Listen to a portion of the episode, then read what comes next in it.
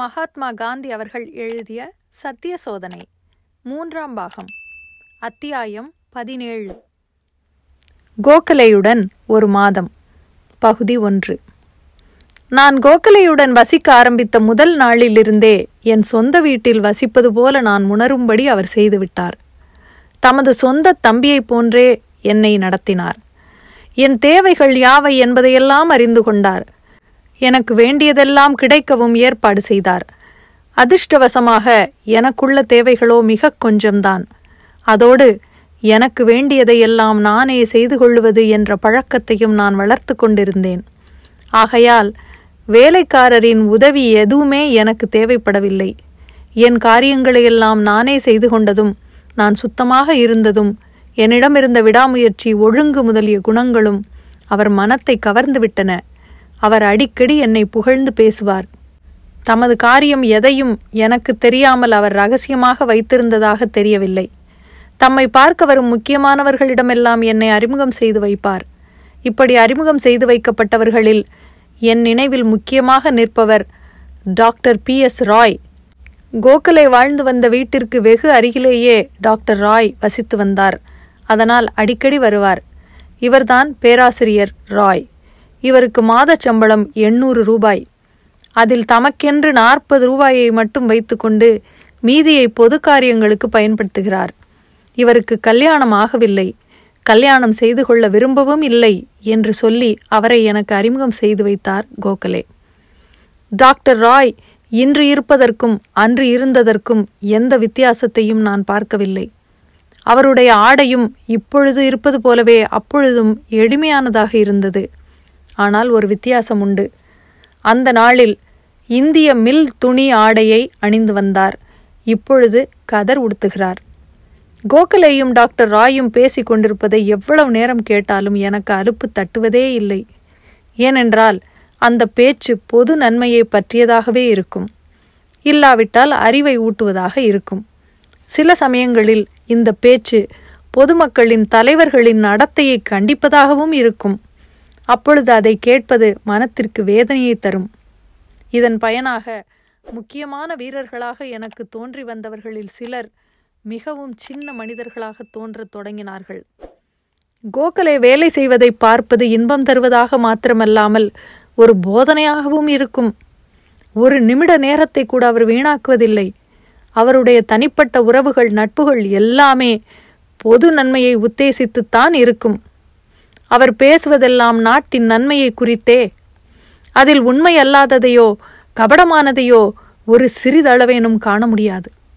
அவருக்கிருந்த பெரிய கவலையெல்லாம் இந்தியாவின் வறுமையும் அடிமைத்தனமும் எப்படி ஒழியும் என்பதுதான். வேறு பல விஷயங்களிலும் அவருக்கு கவனம் உண்டாகும்படி செய்ய பலர் முயல்வார்கள். ஆனால் அவர்கள் ஒவ்வொருவருக்கும் ஒரே பதிலையே அவர் கூறுவார். இதுதான் அவர் கூறும் பதில். அந்த காரியத்தை நீங்களே செய்யுங்கள். என் வேலையை நான் செய்து கொண்டிருக்கிறேன். நான் விரும்புவதெல்லாம் நாடு சுதந்திரமடைய வேண்டும் என்பதே. இதில் வெற்றி பெற்றுவிட்டால் மற்றவைகளை பற்றி நான் சிந்திக்கலாம். இன்று என் முழு நேரத்தையும் பக்தியையும் ஈடுபடுத்துவதற்கு இந்த ஒன்றே போதுமானது என்பார். ராணடையிடம் அவர் கொண்டிருந்த அபார பக்தியை ஒவ்வொரு நிமிடமும் காணலாம்.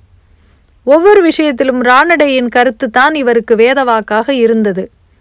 ஒவ்வொரு கட்டத்திலும் ராணடையின் கருத்தை எடுத்து காட்டுவார் நான் கோகலையுடன் தங்கி இருந்தபோது ராணடையின் இறந்த தினம் அல்லது பிறந்த தினமா எனக்கு நினைவில்லை. அந்த நாள் வந்தது. கோகலே இந்த நாளை தவறாமல் அனுசரித்து வந்தார்.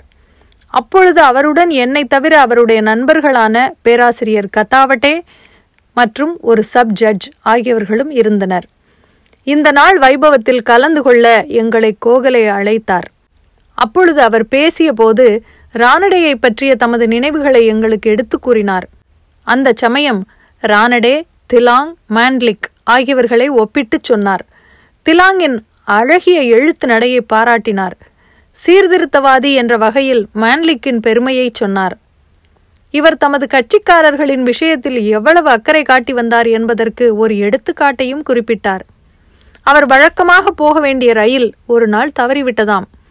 தமது கட்சிக்காரரின் நன்மையை முன்னிட்டு குறிப்பிட்ட நேரத்தில் தாம் கோர்ட்டில் இருக்க வேண்டும் என்பதற்காக அவர் தனி ரயிலுக்கு ஏற்பாடு செய்து கொண்டு போய் சேர்ந்தாராம். ஆனால் இவர்கள் எல்லோரையும் விட ராணடை தலை சிறந்தவர் என்றும் எல்லாவற்றிலும் சிறந்த மேதாவி என்றும் கோகலே சொன்னார்.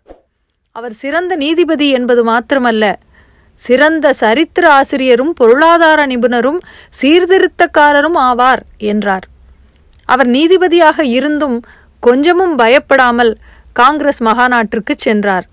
அவருடைய அறிவாற்றலில் எல்லாருக்கும் நம்பிக்கை உண்டு என்பதால் அவர் கூறும் முடிவுகளை எல்லோரும் எந்தவித ஆட்சேபமும் கூறாமல் ஏற்றுக்கொண்டு விடுவார்களாம்.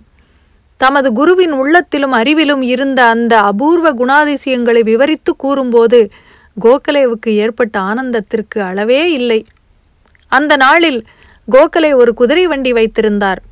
குதிரை வண்டி அவருக்கு என்ன காரணத்தினால் அவசியமாய் இருந்தது என்பது எனக்கு தெரியாது. ஆகவே இதை குறித்து அவரிடம் வாதாடினேன்.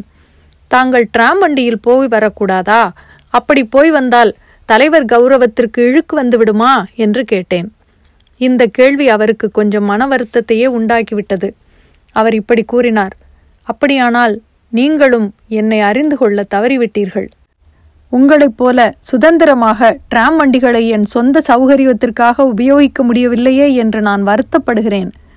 என்னைப் போல நீங்களும் எல்லோருக்கும் தெரிந்தவராகிவிடும் போது டிராம் வண்டிகளில் சென்று வருவது அசாத்தியமாகிவிடும் கஷ்டமானதாகவும் இருக்கும். தலைவர்கள் செய்வதெல்லாம் தங்கள் சொந்த சௌகரியத்திற்காகவே என்று யூகித்து கொண்டு விடுவதற்கு எந்த காரணமும் தேவையில்லை. உங்களுடைய எளிய பழக்கங்கள் எனக்கு பிடித்திருக்கின்றன. என்னால் இயன்றவரை எளிய வாழ்க்கையை நடத்தி வருகிறேன். ஆனால் என்னை போன்ற ஒருவருக்கு சில செலவுகள் தவிர்க்க முடியாதவை என்றார் கோகலே. என்னுடைய புகார்களில் ஒன்றுக்கு இவ்வாறு அவர் திருப்தி அளிக்கும் வகையில் பதில் சொல்லிவிட்டார். ஆனால் மற்றொரு புகாருக்கோ எனக்கு திருப்தி உண்டாகும் வகையில் அவரால் பதில் சொல்லிவிட முடியவில்லை. நீங்கள் உலாவுவதற்கு கூட போவதில்லை. நீங்கள் எப்பொழுதும் நோயுற்றே இருப்பதில் என்ன ஆச்சரியம் இருக்கிறது? பொது வேலையில் ஈடுபடுவதால் உடம்பை கவனித்துக் கொள்வதற்கு நேரமே இல்லாமல் போக வேண்டுமா என்ன? என்று நான் கேட்டேன். உலாவ போவதற்கு எனக்கு எங்காவது நேரம் இருப்பதை நீங்கள் பார்த்திருக்கிறீர்களா? என்று பதிலளித்தார் கோகலே. கோகலேயிடம் எனக்கு அபாரமான மதிப்பு இருந்தது.